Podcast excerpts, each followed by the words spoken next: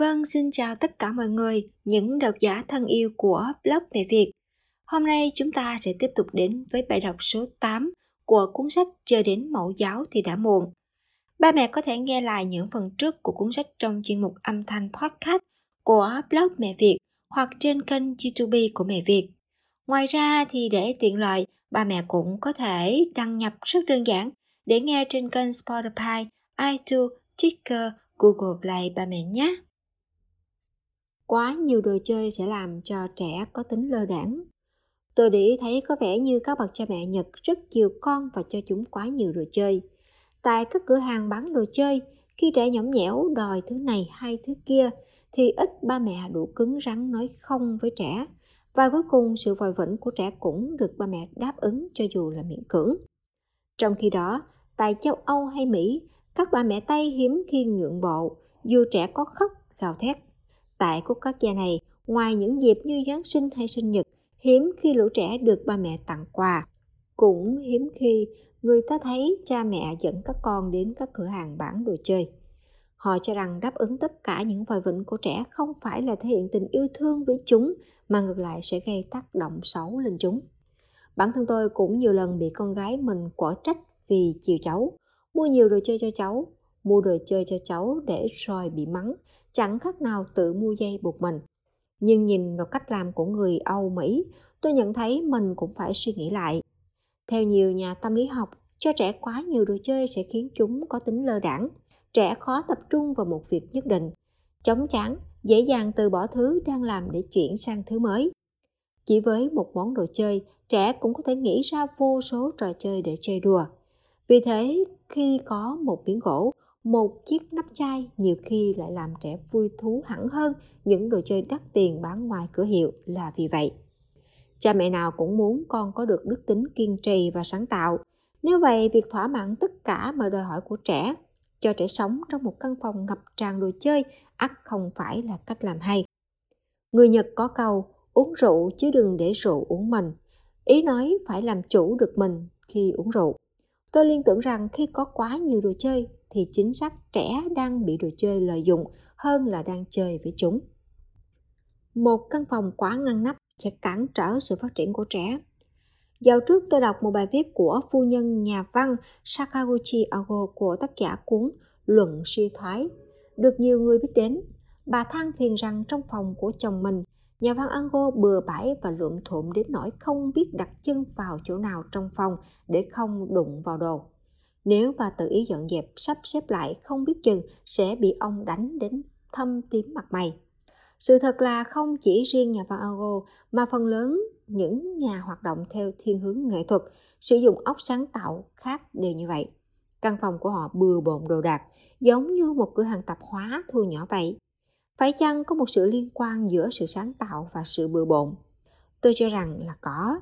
Chính những đồ vật xung quanh lập tức đập vào mắt, lọt vào tai sẽ có khả năng trở thành nguồn cảm hứng hay làm lóe lên những sáng kiến độc đáo cho người nghệ sĩ.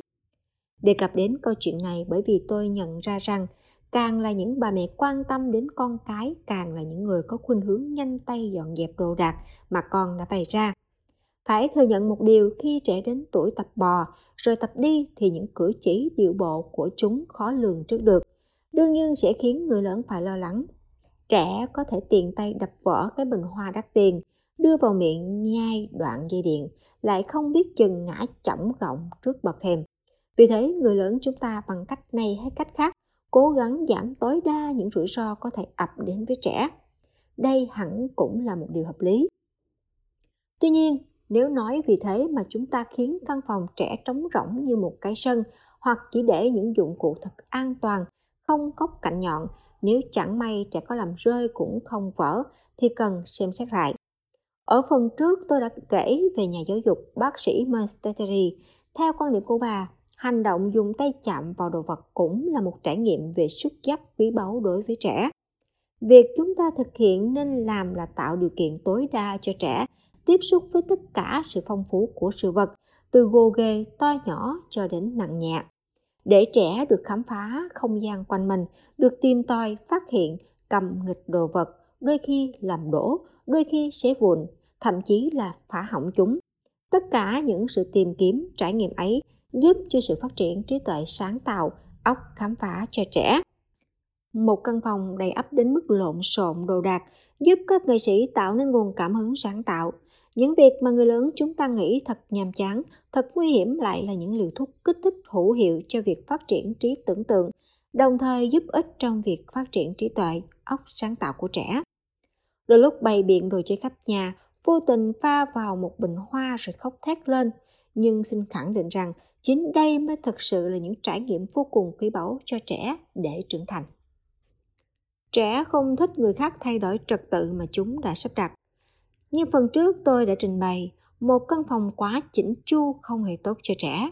Nhưng điều này không đồng nghĩa với việc khuyến khích các bậc cha mẹ nên để đồ đạc trong nhà lung tung, bừa bãi, làm xong không dọn dẹp.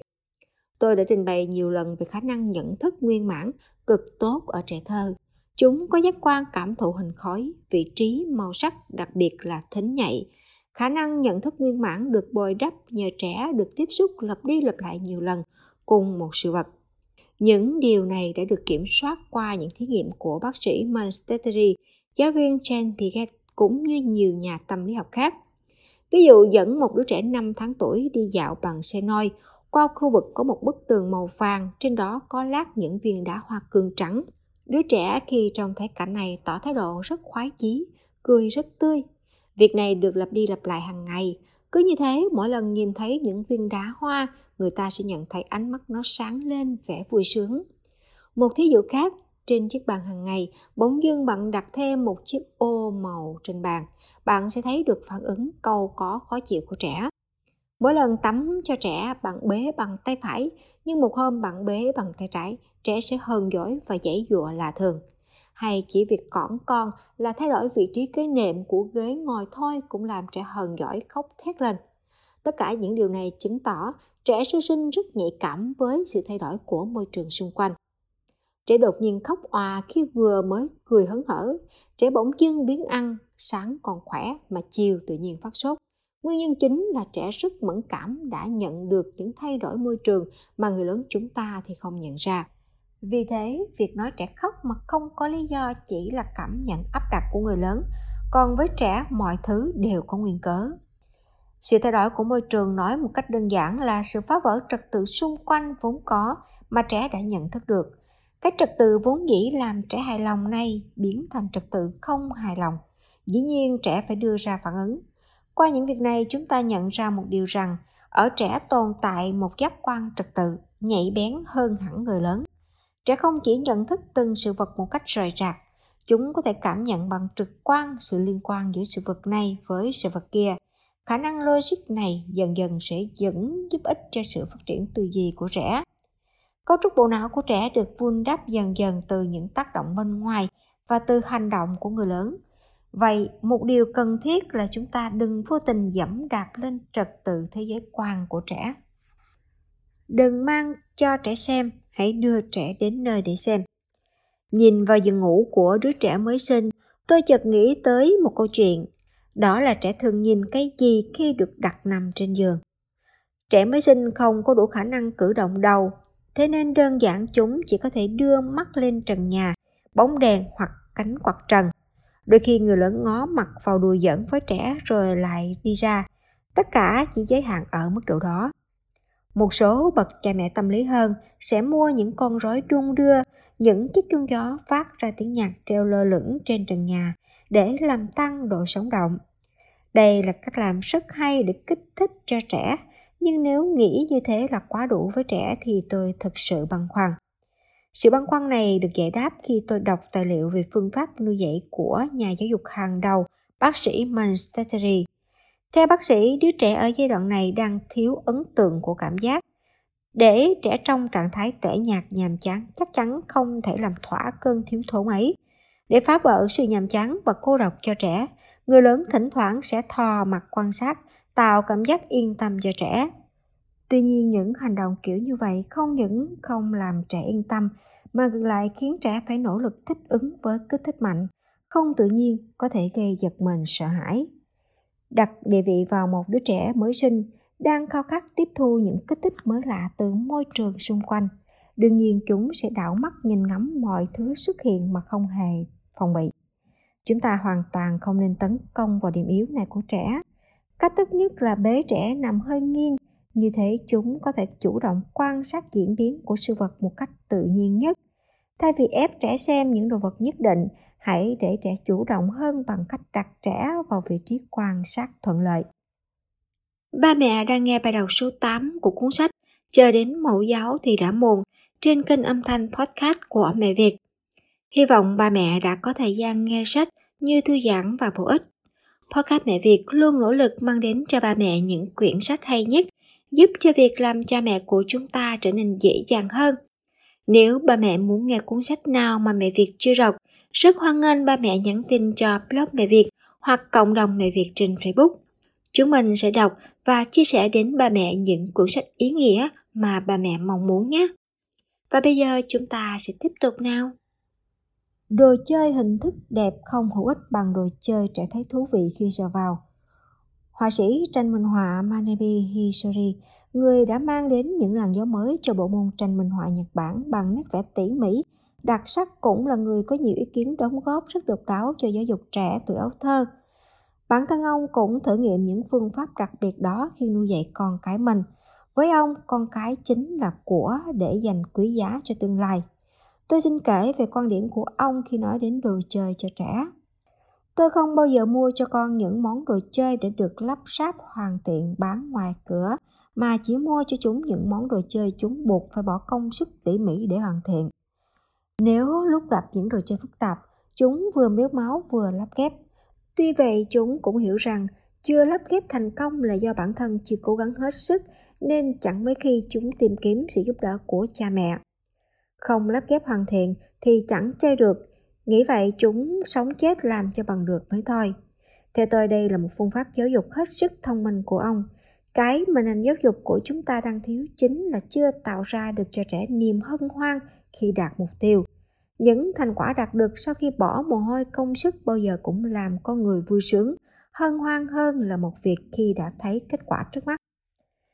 Trên thị trường bày bán vô số những đồ chơi, muôn hình vạn trạng, màu sắc phong phú, có những thứ chỉ cần nhấn nút là có thể bay nhảy, phát ra tiếng nói. Những đồ chơi này đến chính người lớn chúng ta còn bị mê hoặc, huống hồ là trẻ nhỏ. Bỏ ra một khoản tiền không nhỏ để mua cho trẻ. Lúc đầu chúng sẽ nhảy cẩn lên vui sướng, nhưng sự thật phủ phàng là trẻ sẽ rất nhanh chán.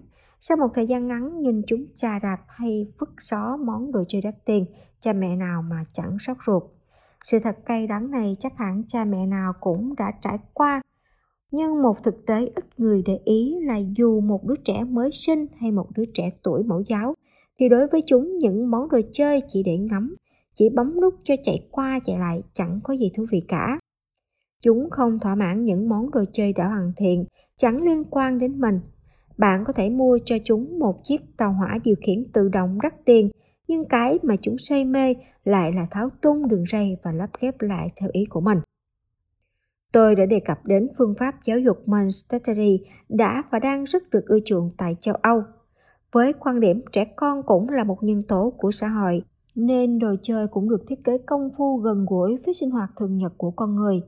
Những chiếc bát đa dạng, trần bóng có, sushi thô ráp có, những chiếc bình kiểu kích cỡ tương ứng với nhiều loại nắp khác nhau cho trẻ tỉ mỉ phân loại. Có gia đình ở Bon còn làm hẳn một bộ đồ chơi để trẻ tự đơm cúc, đơm khuy tạo nên những miếng ghép bằng phải ngộ nghĩnh. Trong suy nghĩ của người lớn chúng ta tồn tại một định nghĩa cố hữu về đồ chơi cho trẻ rằng đồ chơi phải thế này thế kia. Nhưng thực tế không phải như vậy. Đối với trẻ, càng những đồ vật gần gũi với cuộc sống xung quanh tạo được niềm hân hoan khi đạt được mục tiêu, càng khiến trẻ say mê, làm thỏa mãn được tính sáng tạo vốn sẵn có trong trẻ. Với trẻ, sách không hẳn là thứ để đọc, bộ đồ xếp hình không hẳn là để xếp.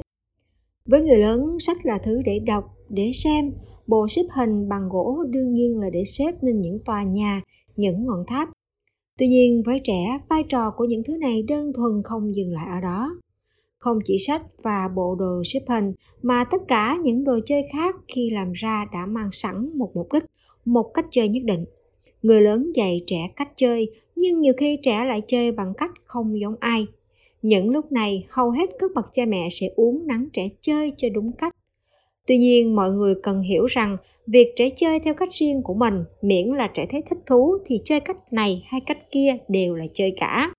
Sự gò bó cứng nhắc của người lớn sẽ chỉ làm thui chột tính sáng tạo, thậm chí làm trẻ mất hứng thú chơi. Một quyển sách nhiều khi trở thành đường hầm cho xe ô tô qua lại, trở thành cuốn vở cho trẻ vẽ tranh, thậm chí trở thành đối tượng để trẻ xé gấp các con vật. Nếu người lớn quy định cứng nhắc sách chỉ để đọc, thì thà ngay từ đầu đừng đưa sách cho trẻ con còn tốt hơn, bởi như thế chỉ đem lại hiệu quả tồi tệ cho trẻ mà thôi. Một lúc nào đó khi trẻ lớn lên, trẻ sẽ nhận ra sách dùng để xem, để đọc là cách chơi thú vị nhất. Món đồ chơi dù đắt tiền đến mấy nhưng không khơi gợi cho trẻ sự sáng tạo, sự tò mò cũng chỉ là món đồ không có gì hấp dẫn với trẻ. Chắc hẳn nhiều bậc cha mẹ khi sinh đứa con đầu lòng đã mua cả núi đồ chơi cho con, nhưng đến đứa thứ hai, số lượng đồ chơi giảm đi đáng kể. Bởi cha mẹ nhận ra rằng mua đồ chơi cho trẻ theo suy nghĩ của người lớn không hấp dẫn trẻ như họ tưởng tượng. Trong tâm hồn trẻ thơ, những thứ nhìn thấy, những thứ chạm vào, tất cả đều là đồ chơi. Chẳng cần nhất thiết phải cho trẻ chơi với những đồ chơi đắt tiền được bán sẵn, hay phải chơi đúng với mục đích vốn dĩ của nó. Đất nặng, gấp hình và cắt giấy, những trò chơi mộc mạc mà nuôi dưỡng tính sáng tạo cho trẻ. Tôi đã đề cập đến tiêu chí của đồ chơi cho trẻ là nên tránh những thứ đã hoàn thiện sẵn có trên thị trường. Những đồ chơi không chỉ đẹp về hình thức mà phải bao gồm những thứ kích thích xúc giác, sờ vào thấy thích thú. Để đáp ứng được tiêu chí này, những đồ chơi như thế nào là thích hợp hơn cả? Tôi đã quan sát xung quanh và nhận ra rằng những đồ chơi mới nhất đang bày bán trên thị trường thua xa những đồ chơi đơn giản mộc mạc truyền thống lâu đời của Nhật Bản. Một trong số đó chính là đất nặng, giấy gấp và giấy cắt. Các đồ chơi này mang một đặc điểm chung, nếu để nguyên như vậy đơn thuần chúng chẳng có hình thù đặc sắc gì, chỉ là một mớ nguyên liệu. Chính sự công phu và sáng tạo của trẻ sẽ tạo nên những hình thù độc đáo và ngộ nghĩnh.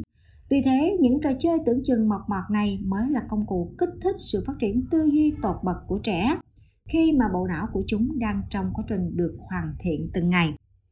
Giả sử ta đưa cho một đứa trẻ trong độ tuổi từ 0 đến 1 tuổi một ít nước nặng và giấy gấp hình. Đương nhiên trẻ không thể gấp hay nặng ra hình thù có nghĩa nào cả. Chỉ đơn thuần là cầm, nắm, cấu, xé. Những cử chỉ không có bất kỳ một ý đồ nào này tưởng chừng như vô ích nhưng không phải như vậy. Bạn thử nghĩ xem, cục đất nặng, mảnh giấy gấp sau một hồi, trẻ nghịch ngợm đương nhiên sẽ biến dạng. Hình thù hoàn toàn khác với trạng thái ban đầu này hiện ra trước mắt trẻ. Đây hẳn là một sự khám phá mới mẻ, một trải nghiệm quý báu với trẻ. Bằng thú chơi này, trẻ sẽ biết nhớ dần những cảm nhận xúc giác, niềm thích thú khi động chạm vào cục đất, mảnh giấy như thế nào, để rồi lặp đi lặp lại thao tác đó nhiều lần. Trẻ sẽ học được một cách trực quan mối quan hệ tương quan giữa việc dùng tay chạm vào vật và vật đó biến dạng. Dần dần trẻ sẽ nhận thức ra rằng chỉ bóp qua bóp lại cục đất sét, vầu nhò hay xé vụn tờ giấy gấp không còn thú vị nữa. Trẻ sẽ bắt đầu biết trải rộng cục đất ra và đây là cái đĩa gấp hai mảnh tờ giấy lại. Đây là con thuyền.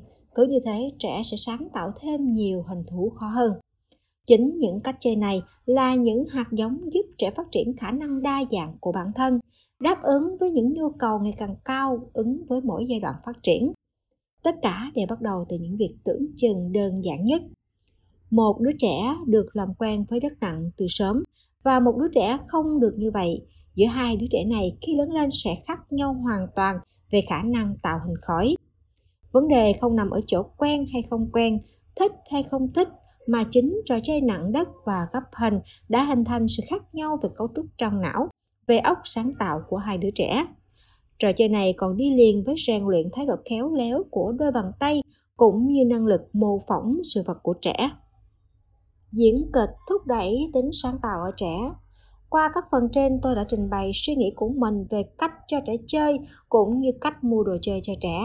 Chơi đàn hay học tiếng Anh, ngoài mục đích vốn dĩ là mong trẻ biết kể đàn, biết nói ngoại ngữ thành thạo thì mục đích quan trọng hơn cả chính là thông qua những việc này giúp trẻ phát triển tối đa khả năng của bản thân Với ý nghĩa đó thì chơi cũng giống như học, cũng giống như luyện tập đánh đàn. Vợ chồng Linworth, tác giả của cuốn Phát hiện tài năng, thời thơ ấu của các nhân vật kiệt xuất, trong lời kết của cuốn sách đã viết. Dù có trở thành vĩ đại hay không, một đứa trẻ sinh ra không kể giai cấp xã hội, huyết thống, màu da đều là những sinh linh giá trị, có quyền được yêu thương, khích lệ và giúp đỡ để phát huy tất cả những gì tốt đẹp nhất của bản thân. Người lớn chúng ta có nghĩa vụ phải yêu thương, khích lệ và nâng đỡ những sinh linh ấy, đồng thời đòi hỏi phải kiên nhẫn theo dõi, chờ đợi thành quả tương lai. Nhà sáng tác truyện đồng loại Makihiro đã đề xướng rằng để trẻ phát huy tối đa sức sáng tạo của bản thân, hãy cho trẻ diễn kịch. Ông nói thêm, kịch thấm sâu vào trẻ một cách từ từ, từng chút một nên người mẹ không dễ dàng nhận ra hiệu quả của nó trước mắt được. Nhưng thực tế có rất nhiều bà mẹ vội vàng không đủ kiên trì để cho con chơi với kịch. Phải thừa nhận rằng, kịch không mang lại thành quả tức thời. Những đứa trẻ chơi diễn kịch khi vào tiểu học năm đầu và năm thứ hai không trội hơn, thậm chí kém hơn so với bạn cùng lứa. Tuy nhiên, đến năm thứ ba, tốc độ tư duy tăng đột biến, chúng sẽ bỏ xa bạn bè. Tôi xin được giới thiệu khái lược về diễn kịch để mọi người hiểu. Nói đến chơi diễn kịch, tôi phải nhấn mạnh rằng diễn kịch không đơn thuần là đóng giả hay bắt chước thần túy.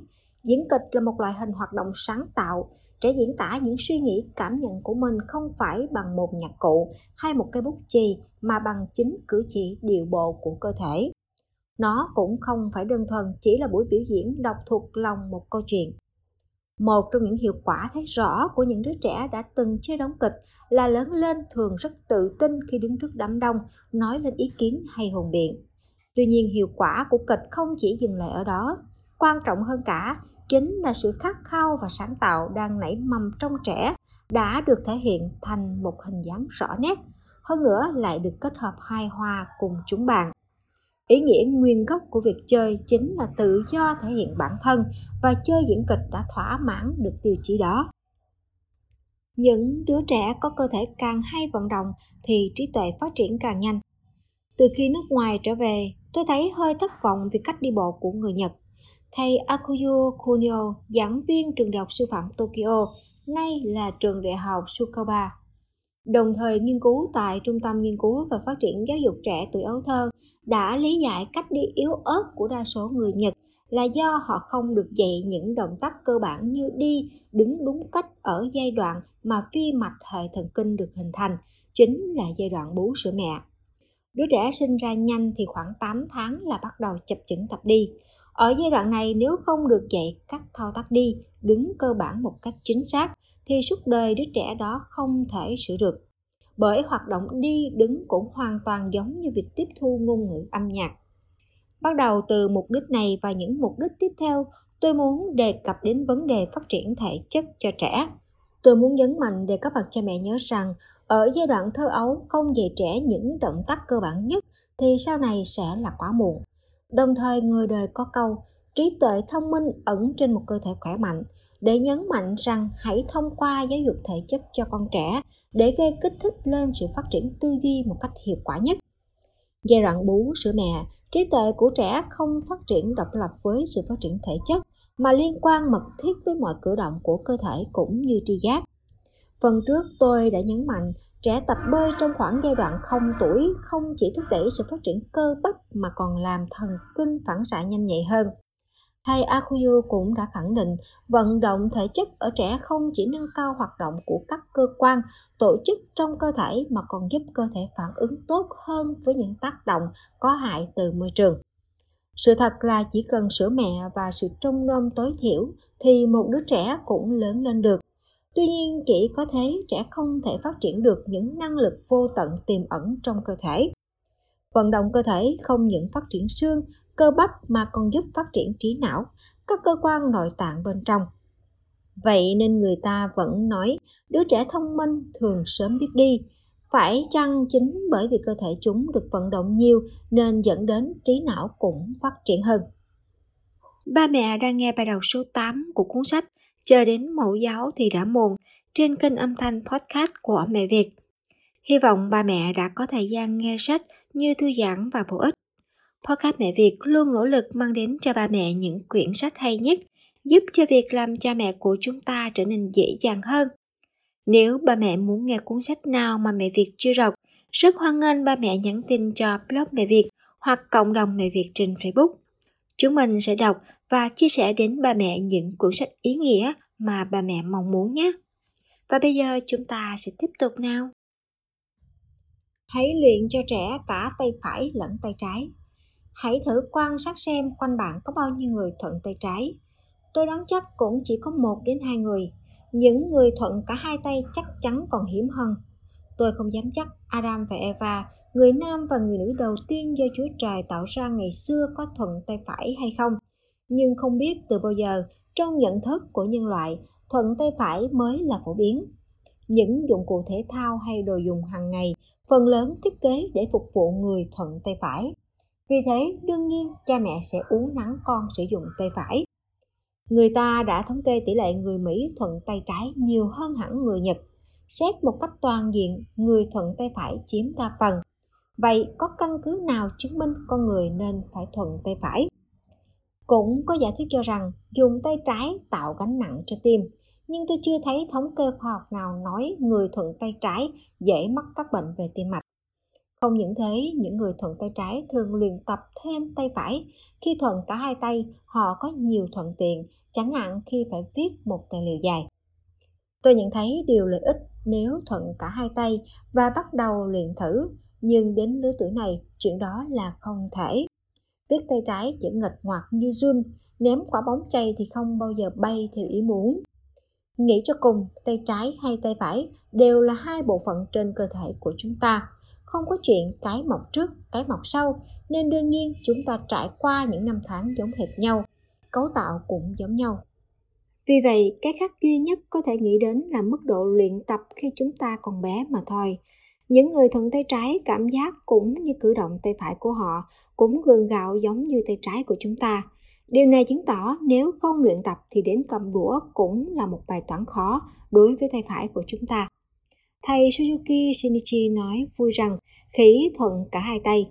Bộ não của khỉ thua xa con người là điều không phải bàn cãi, nhưng đôi tay chúng có thể linh hoạt leo trèo hay cầm thức ăn. Hóa ra bàn tay trái của đa số nhân loại thua loài khỉ. Một số trường hợp cá biệt, người mẹ thường dùng tay phải để làm việc khác, bế con bằng tay trái cho bú. Khi đó tay phải của đứa trẻ bị ép vào bụng mẹ, chỉ tay trái được tự do quờ quạng bầu sữa mẹ. Lớn lên chút nữa, theo thói quen, trẻ cầm bút viết bằng tay trái, cầm nắm đồ vật chủ yếu bằng tay trái. Dần dần, tay trái thuận hơn tay phải lúc nào mà người mẹ không hay. Từ đó có thể khẳng định, con người nếu được luyện tập ngay từ bé thì khả năng thuận cả hai tay là việc hết sức bình thường. Tôi đã từng nói luyện tập có ngón tay sẽ mang lại lợi ích to lớn cho sự phát triển trí tuệ. Từ ý nghĩa đó, nếu suy rộng ra thì việc không sử dụng tay trái là một sự lãng phí lớn của con người chúng ta. Càng cho trẻ đi bộ nhiều càng có lợi. Gần đây cũng là một phần do tai nạn giao thông xảy ra nhiều nên ta ít thấy bóng dáng trẻ con chạy nhảy trên các khu phố. Họa hoàng ta thấy chúng trên đường thì cảm giác chúng đang được ba mẹ kéo đi hơn là đang tự đi. Trước khi bao biện do thời đại bận rộn, khó có thời gian cho trẻ tập đi nhiều được. Tôi muốn trình bày để mọi người hiểu việc đi với trẻ có ý nghĩa lớn lao như thế nào. Đi là động tác vận động điển hình, sử dụng khoảng 400 trong tổng số 639 cơ bắp trong cơ thể. Đồng thời vận động này hoàn toàn khác với lao động. Nó không hề gò bó mà nhịp nhàng, thực hiện nghĩ, thực hiện nghĩ. Theo thầy giáo Akuyu, cách đi đúng chính là bên cơ này thực hiện, còn bên cơ kia nghĩ và ngược lại. Cứ như thế, vận động giữa các cơ được đồng điệu hóa, hợp lý về thời gian và không gian. Chính điều này làm hoạt động của não trẻ trở nên nhịp nhàng, uyển chuyển. Chúng ta thường nghe nói một nhà văn khi làm việc mệt sẽ đi dạo một vòng, bỗng nhiên những ý tưởng sáng tác hiện lên trong đầu. Không còn nghi ngờ gì nữa, động tác đi mang lại một hiệu quả to lớn. Đi là một hoạt động đã trở thành lẽ dĩ nhiên, rất đổi bình thường trong cuộc sống sinh hoạt hàng ngày của con người. Tuy nhiên, tôi muốn nhắc lại chuyện hai cô gái người sói Amala và Kamala đã kể ở đầu chương để thấy rằng đi bằng hai chân không phải đương nhiên sinh ra mà có.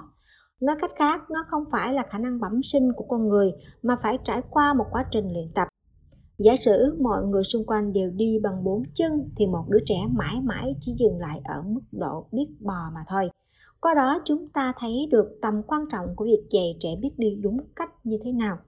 Có một giả thuyết rằng những người đi mà có cảm giác như đang lê chân một cách nặng nề là những người ở giai đoạn tập đi, phải mang một đôi giày quá rộng so với bàn chân mình. Khi nào cũng phải ý thức để giày không tuột khỏi chân, khiến bước đi không được uyển chuyển nhịp nhàng như mong muốn. Không biết giả thuyết này chính xác đến mức độ nào, nhưng với bản thân tôi đây là một giả thuyết có lý. Thần kinh vận động phát triển phụ thuộc vào cách rèn luyện. Tôi muốn kể câu chuyện về Akira Keiko, nữ vận động viên thể dục dụng cụ, đã giành được huy chương đồng Olympic Tokyo vào năm 1964. Sau khi kết thúc sự nghiệp vận động viên, bà trở thành huấn luyện viên dìu dắt những thế hệ trẻ. Có một bài phóng sự kể về bà được đăng trên tạp chí Phát triển Nhi đồng như sau. Vốn đều là vận động viên thể dục dụng cụ, nên sau khi sinh người con đầu lòng, hai vợ chồng bà đã cho con làm quen với những bài thể dục dành riêng cho trẻ mới sinh và những bài tập nhào lộn từ lúc chưa đầy tuổi. Khi bước vào lớp 1, đứa bé đã khiến thầy cô và các bạn cùng trang lớp kinh ngạc khi thực hiện những bài nhào lộn qua bàn ghế. Hai vợ chồng bà Tâm rất tự hào về con đầu lòng và cho rằng tất cả là do gen di truyền. Ít lâu sau họ sinh người con thứ hai. Lần này họ không có thời gian để tập cho con những bài tập thể dục hay luyện tập như đứa con đầu lòng. Khi lớn lên, người con này không thể nhào lộn, trồng cây chuối hay bất cứ bài tập khó nào. Lúc này Akira mới vỡ lẽ, năng lực vận động của con không phải do di truyền như bà vốn lầm tưởng. Phải thừa nhận vóc dáng cơ thể, những kỹ năng vận động đòi hỏi sự khéo léo của đôi bàn tay dễ chịu ảnh hưởng đến gen di truyền hơn. Tuy nhiên, sử dụng và phát triển những kỹ năng ấy như thế nào hoàn toàn do luyện tập mà thành. Một người thừa hưởng thân hình lý tưởng từ di truyền, thích hợp cho bơi lội hay chạy việt giả. Nhưng nếu không có sự tập luyện, thì tất cả những thế mạnh ấy chỉ dậm chân tại chỗ ở mức tiềm năng – Ngược lại, một đứa trẻ không được thừa hưởng những yếu tố thể chất lý tưởng để trở thành vận động viên thể thao, nhưng nếu được luyện tập đúng cách ngay từ nhỏ, tôi dám chắc đứa trẻ ấy có năng lực hơn người.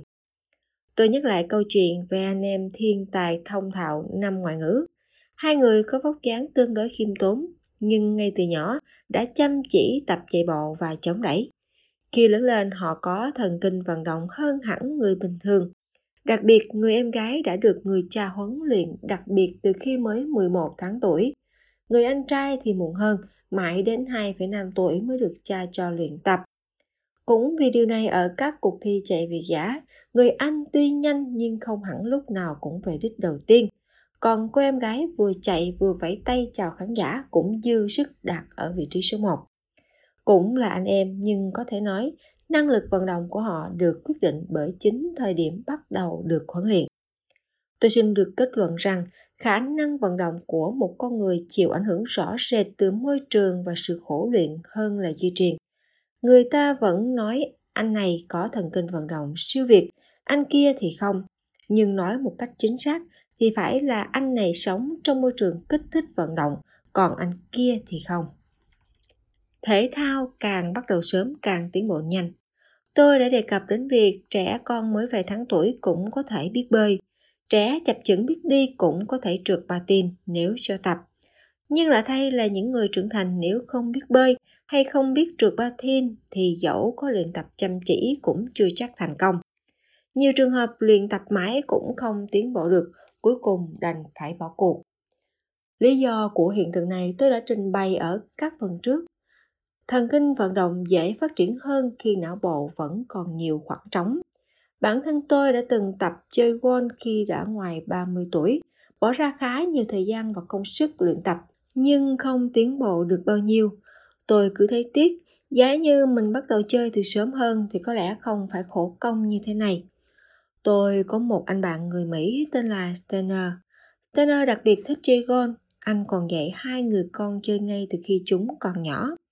Con trai lớn bắt đầu tập từ năm lên 9, còn con trai út thì từ năm lên 7.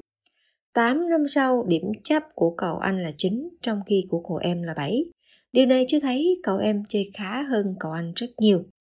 Tôi xin nói thêm là không hẳn cậu em có thần kinh vận động tốt hơn.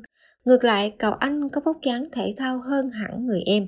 Xét tổng thể về mặt thể thao, cậu anh còn có phần trội hơn. Steiner lấy làm lạ tại sao riêng môn gôn của đứa con trai nhỏ lại trội hơn hẳn người anh của mình như vậy. Steiner quan sát theo dõi rất kỹ hai đứa con để tìm ra câu trả lời, nhưng không tìm ra. Điểm khác nhau duy nhất có lẽ chỉ là một đứa được luyện tập lúc 7 tuổi, còn một đứa 9 tuổi. Có thể rút ra kết luận rằng không chỉ riêng gôn mà mọi môn thể thao khác cũng vậy. Càng bắt đầu sớm bao nhiêu thì khả năng tiến bộ sẽ nhanh bấy nhiêu. Với trẻ không tồn tại ranh giới giữa chơi và công việc. Ở phần này tôi muốn nói đừng ngại sai trẻ làm thật nhiều công việc, nhưng với một điều kiện cha mẹ không kỳ vọng vào thành quả hay mức độ hoàn thành của trẻ. Lý do rất đơn giản là với trẻ nhỏ chúng không phân biệt cái nào là chơi, cái nào là công việc. Hay nói một cách khác, với mọi trẻ đều là chơi và ngược lại chơi cũng là một công việc. Đối với trẻ nhỏ, mọi việc đều không cần có mục đích rõ ràng, cứ làm là làm mà thôi. Đương nhiên, người lớn chúng ta thì khác, làm bất cứ điều gì đều có mục đích rõ ràng, đòi hỏi đạt đến một kết quả nhất định. Vì thế, nó trở thành điểm khác nhau khi người lớn sai trẻ làm một việc gì đó, với khi cho trẻ chơi. Có nghĩa là khi giao cho trẻ một công việc dù là nhỏ nhất, chúng ta cũng phải dạy trẻ thật tỉ mỉ các trình tự thao tác, cách đưa ngón tay, tư thế của cơ thể. Đương nhiên, ngay cả khi chơi cũng đòi hỏi phải có những kỹ năng như sự chú ý đến xung quanh hay năng lực tập trung. Làm thế nào những trải nghiệm đơn giản này sẽ giúp ích rất nhiều cho việc hình thành thần kinh vận động và phát triển tư duy ở trẻ mà tôi đã từng nói ở phần trước. Nguyên hiệu trưởng trường đại học Tokyo danh tiếng, giáo sư Kayashi cũng kể rằng hồi nhỏ ông thường hay giúp cha mẹ nhổ cỏ ngoài vườn và đây là những trải nghiệm vô cùng quý báu cho bản thân ông.